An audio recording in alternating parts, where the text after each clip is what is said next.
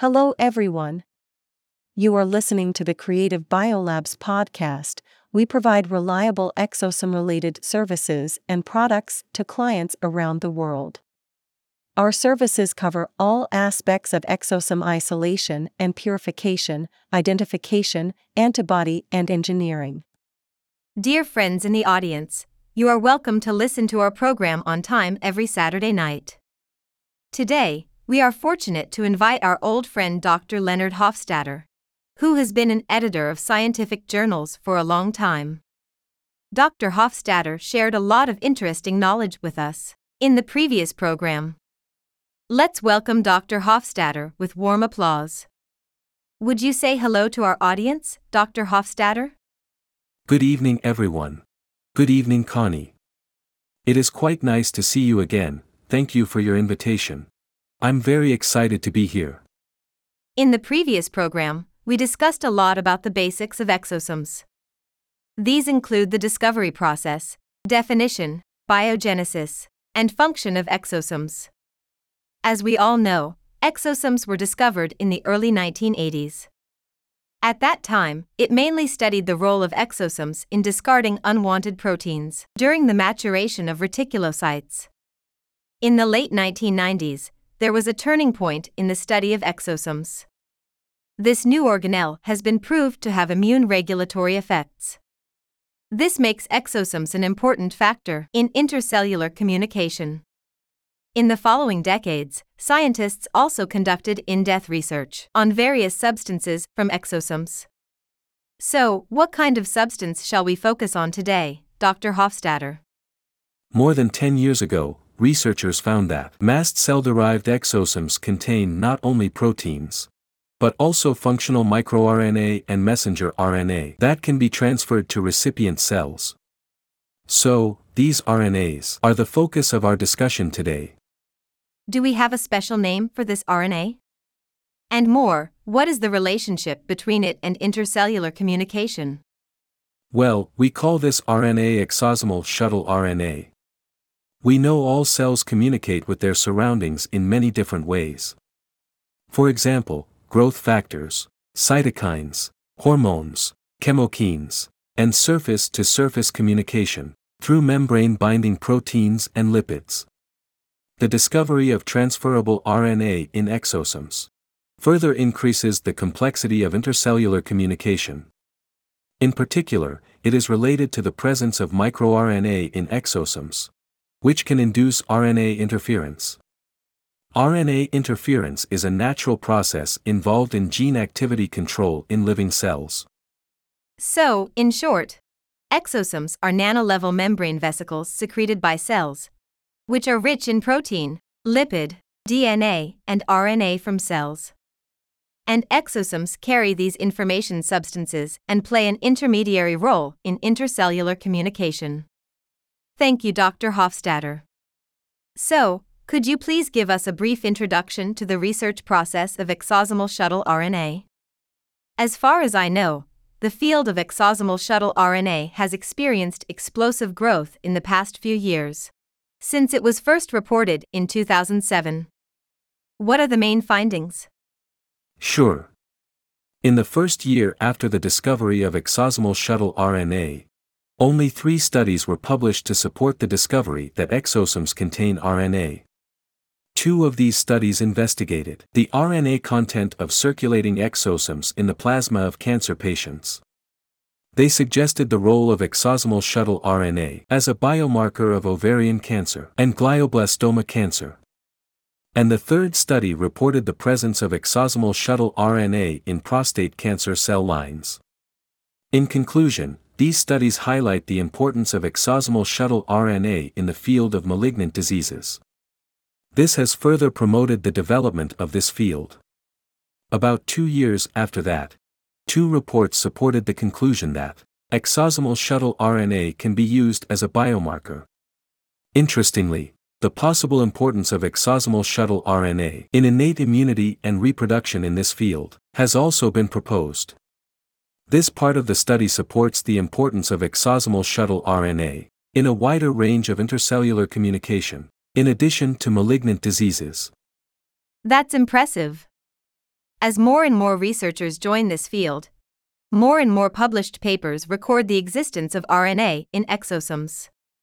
Scientists' studies cover different fields, including cell biology, immunology, cancer, neurology, stem cell function, and so on.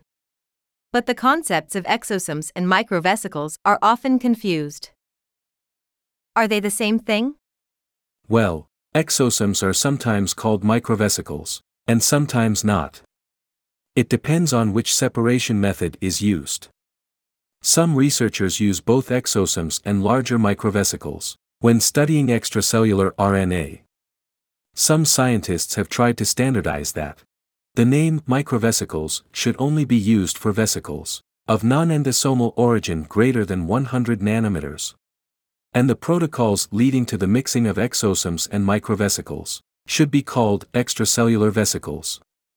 All extracellular vesicles seem to contain RNA, but their biogenesis, RNA loading, and purification methods will most likely affect the specific RNA spectrum identified. So, in your opinion, exosomes should be defined as vesicles less than 100 nanometers, right?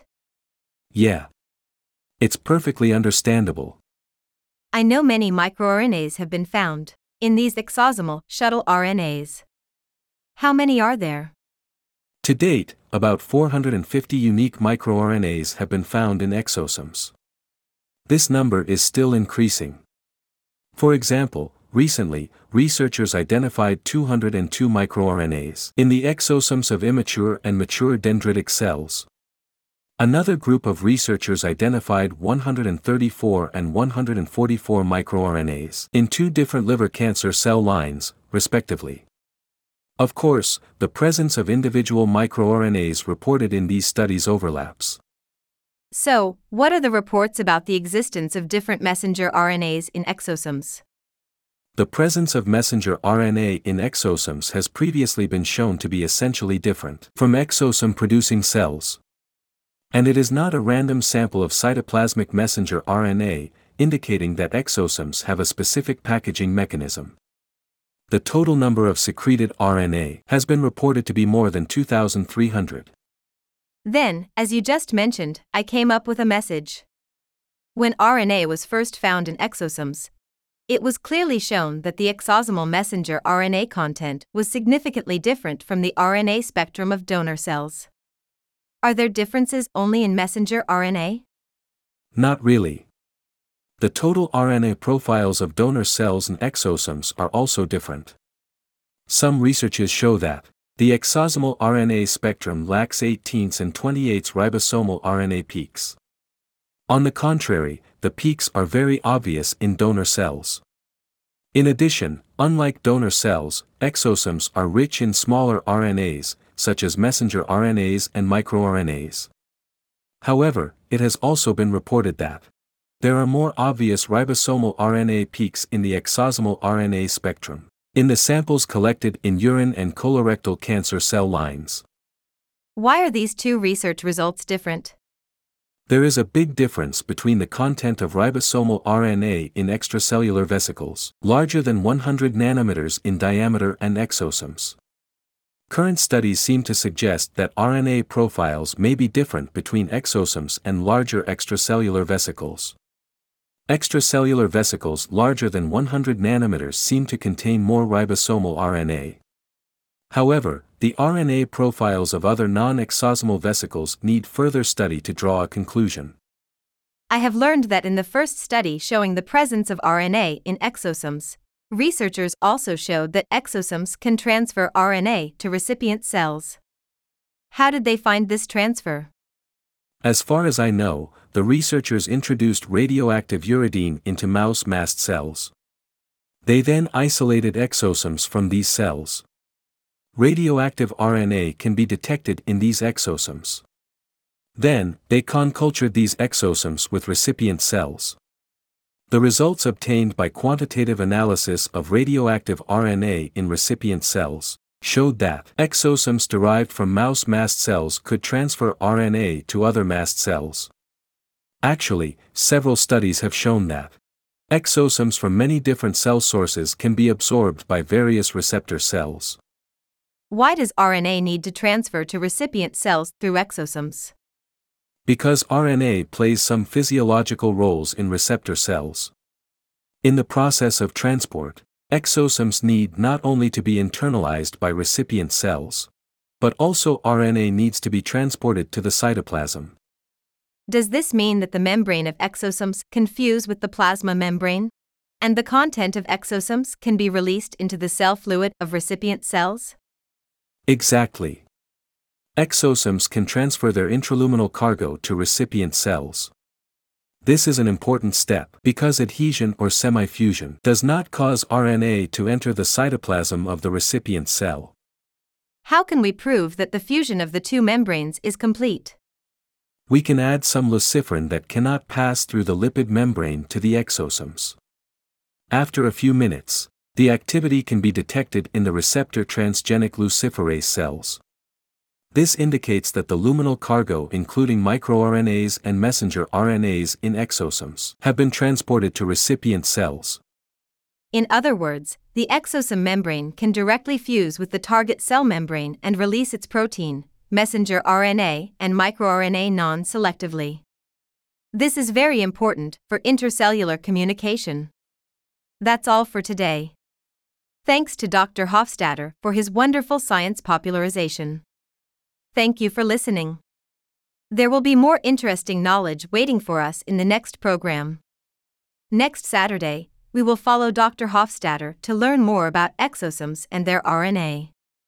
See you next time. Thank you, I hope we will see you next time.